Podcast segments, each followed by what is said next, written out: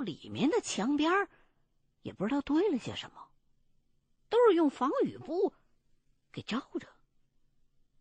看上去，这防雨布下边被罩着的东西，体积应该不小。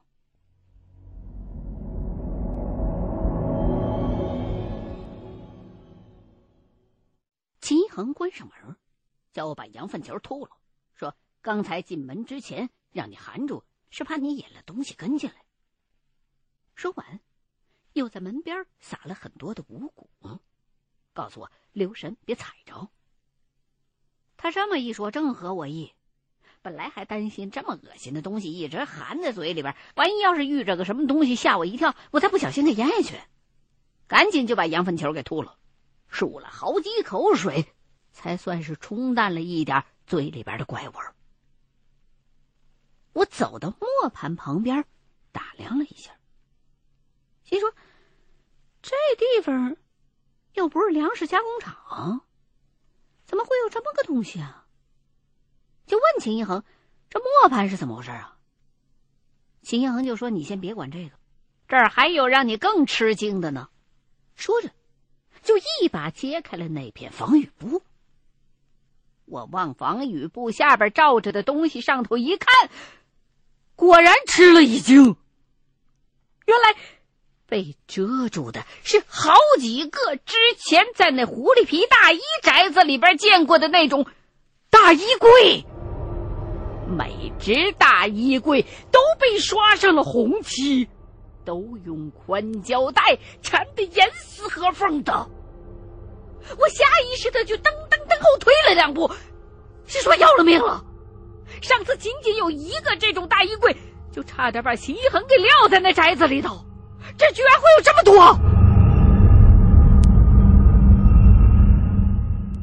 我就问秦一恒：“这衣柜里边难道是不是也关着什么东西啊？”秦一恒摇了摇头，我就有些急了。我问他：“你摇头是不知道啊？你还是没有啊？我在这胆战心惊的，你给句痛快话行不？”秦一恒这才开口回答我说：“我不知道。可是这些衣柜，咱们俩得想办法运走。运走？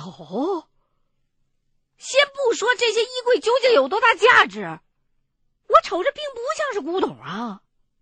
可即便是古董。”这穷乡僻壤的也没有好路，还有好的交通工具，就凭我们俩，玩了命都抬不出去一个呀。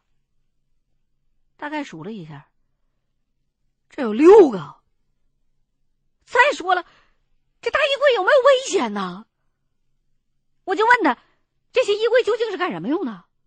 你把它运回去想要干什么呀？秦一恒就走到其中的一只衣柜边上，用手。轻轻的敲了一下，告诉我说：“这些衣柜具体做什么用的，他也不太清楚。可是他猜，这里的每个衣柜的里边都被写了东西。那些东西多半是一些宅子的地址。”哦。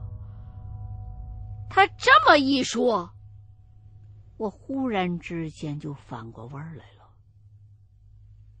合着秦一恒怀疑这些衣柜都是纸布啊？这这不开玩笑的吗？之前我记得他讲过，那些纸布，风水先生看宅子，想完宅子之后自己留的记录，因为要便于携带。都是越轻巧越简单越好。现在他忽然告诉我，那个什么万锦荣弄了几个这种庞然大物当纸布，他是巴不得让人找着还是怎么的？而且话又说回来，如果这些衣柜是纸布，那之前的那个又是被谁给弄出去的？又是怎么跑到人家里去的啊？哎！我觉得搞不明白的事情越来越多了，我就问秦一恒：“你怎么知道这些衣柜是纸布的？”秦恒又摇了摇头，说我只是猜的。不过，猜的准不准，也只能是等把每个衣柜都打开看一看之后才知道。啊！我腿立马就有点发软。我肯定是不赞成他开这些衣柜的。我就劝他，这个有必要打开它吗？毕竟你现在也只是猜测，万一猜错了呢？上回那教训你还不够惨痛吗？况且，咱们也不知道这里头到底都关着些什么呀。秦一恒微微摇了摇头，说：“即便我猜错了，这些东西如果带不回去，也还是得打。”说完，他就用手指了指衣柜，说。之前在狐狸皮大衣宅子里边见过的那个，因为当时注意力全都集中在里头的那大衣身上了，就没有太在意柜子本身。刚才，他又仔仔细细的看了一下，发现这些衣柜都是用棺材板子改制，而且。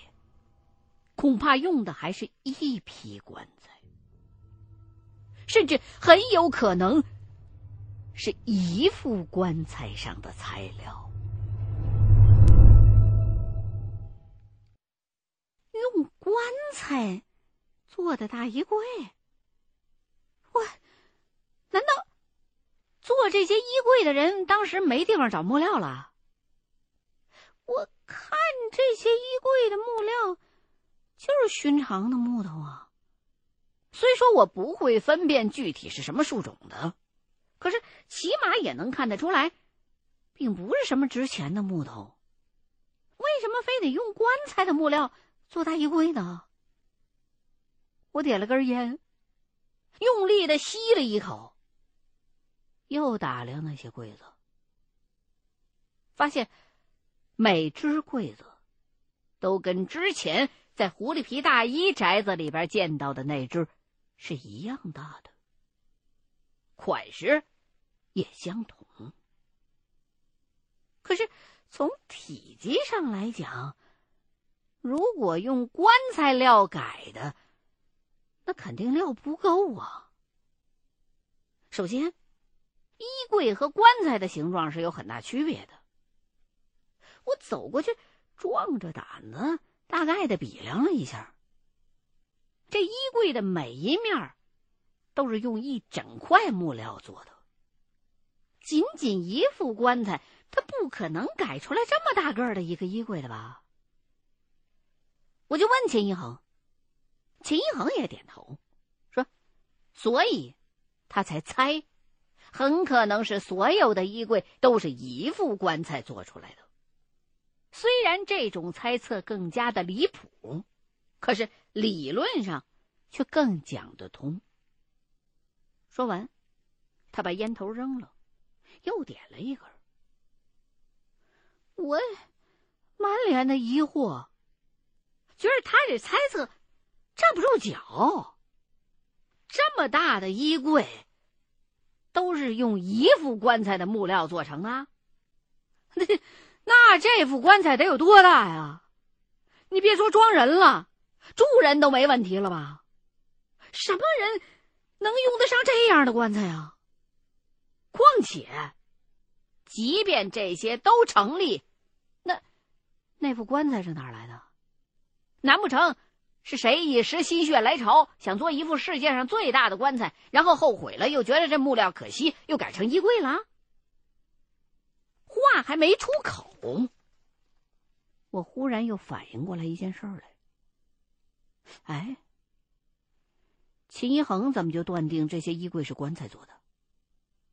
按说，单从衣柜上分辨是没办法发现的，除非有一个参照物，比如说，他见过那副棺材。这么一想，我把自己也吓了一大跳。我就问秦一恒：“你是不是见过那副棺材？”秦一恒先是摇了摇头，而后又点点头，说：“我没见过那副棺材，可是我见过那副棺材的一部分。”他就又提醒我说：“在九子镇真龙的那宅子里边，咱不是捡到过一块写着你名字和生辰八字的棺材板吗？”没等他说完，我就回想起来了，因为那天晚上的印象实在是太深了。那个六指就是用这块板子引我们俩破了九子镇真龙的局的。秦一恒的意思显而易见，那块板的木头和做衣柜的这些是一模一样的。这下我没了话了。两个人都开始沉思，可我脑子里边没有任何的思路，只是需要一些时间让自己平静一下。就这样，过了能有小十分钟，秦一恒才开口说：“刚才光顾着说衣柜了，我告诉你，这东西来头也不小。”说着，他指了指屋子中央摆着的。那只石磨盘，告诉我说，他刚才大致的观察了一下，这些石磨盘上搭出来的引水用的主管是能把水引出去的。具体引到哪儿，现在看不出来，可是从这磨盘上分析，恐怕也能够断定的。我顺着他的手指头看了一下，这才注意到磨盘上。还刻着东西，是些飞禽走兽之类的图案，非常的抽象，看上去有点像是儿童的简笔画，也看不出具体都是些什么动物。不过这些图案都雕的密密麻麻的，几乎把磨盘的表面全都给覆盖满了。秦一恒，在我观察磨盘上的图案的时候，也半蹲了下来，指着磨盘下层乌黑的部位，给我解释说：“这磨盘在方术上有一个专属的名称，叫做碾玉。碾是石碾子的碾。”碾来碾去，那个碾，狱就是地狱的狱。这玩意儿是地狱里行使酷刑用的一种刑具。当然，地狱里边究竟什么样，谁都没见过。现实当中仿造的碾狱倒是有一些，可是，一般都比这个个头小上很多，作用。就是用来驱鬼的，可以碾碎恶鬼，打得他永世不得超生。而且，据说高人甚至可以用这个东西来改运。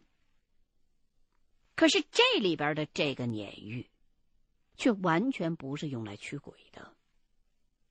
这个墨，是用来碾碎人的骨肉的。碾碎之后，会在这墨上。再浇上死水。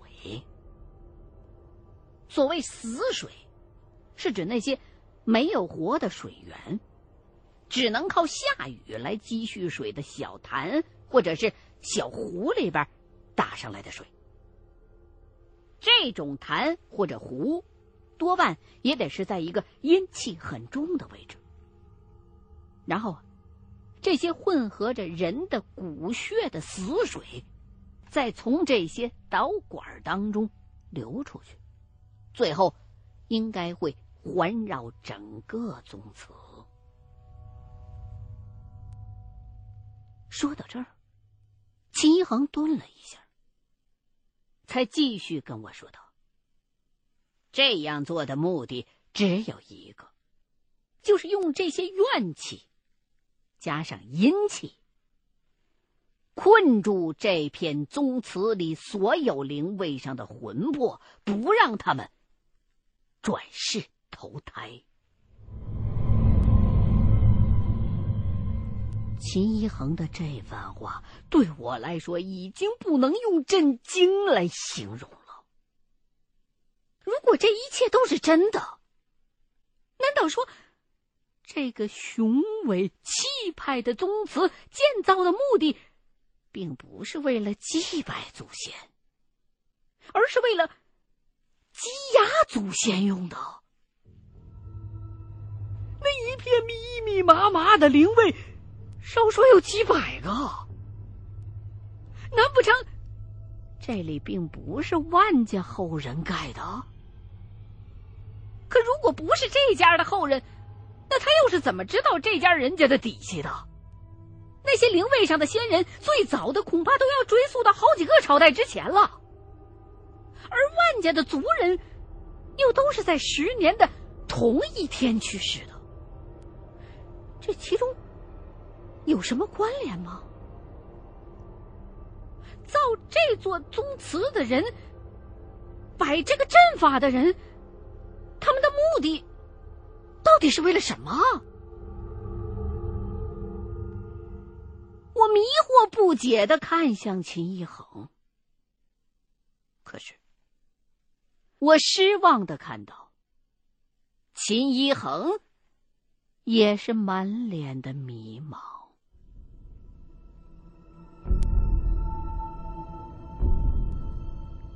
这个房间里虽然有烛光在照亮，可现在却让我觉得还是心底生寒。我不由自主的往秦一恒身边靠了一靠，想问他下一步该怎么打算呢？难道真的把面前的这些衣柜全都打开啊？还没等我开口。门口那边突然传来了一阵缓慢的敲门声，声音很轻。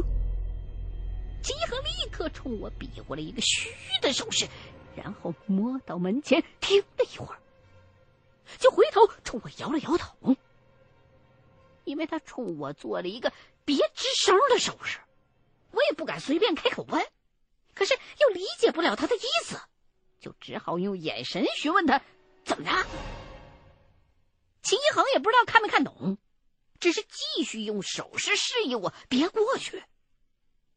他自己又伏耳在门上听了一会儿，那个敲门声反而消失了。说实话，本来我并不怎么害怕的，因为我也不知道哪儿来的直觉，总觉得刚刚门外头敲门的是个活人。可是这敲门声一停，我的心反而提了起来。难不成外头的人准备要破门而入？这么一想，我就不由得后退了两步。了一会儿，没见到外头有什么动静。秦一恒似乎也觉得诧异，先是看了看门边事先撒下的那些五谷，见上头。并没有什么异状，这才走回到我的身旁，压低了嗓子跟我说：“门外不像是邪物，不过还是小心为好。你收拾一下，咱们抓紧出去。”背好包，收拾了一下，准备完毕，秦一恒就吹熄了蜡烛，又嘱咐我等下出去要提防外头有没有埋伏。然后，他先走到门边，又侧耳听了一下，又拧开手电，开了门走了出去。我跟在他身后，四周环顾了一番。本来这个走廊就窄，甭说人了，藏个耗子都费劲。见四周并没有什么异状，我才放下一些心来，就问齐恒：“刚才那个人来敲门，究竟是什么意思？”齐恒也纳闷儿，说：“这倒挺奇怪的，因为那屋子的门是锁不上的。如果门外的人想进来，他推门就行了。”听他这么一说，我也犯嘀咕。这么一来，敲门不就是多此一举了吗？难道说刚刚门外的人是提醒我们该出来了？本来我脑子里边就乱，这下更迷糊了。又走了一小会儿，差不多要走到走廊的尽头了。齐恒在前面却莫名其妙的站住了。因为我走在他身后头，视线有阻碍，也不知道他看见了什么，就凑过去，从他身后探出脑袋往前瞅。这么一看，吓了我一跳，因为就在铁栅栏门边上，竟然躺着一个人。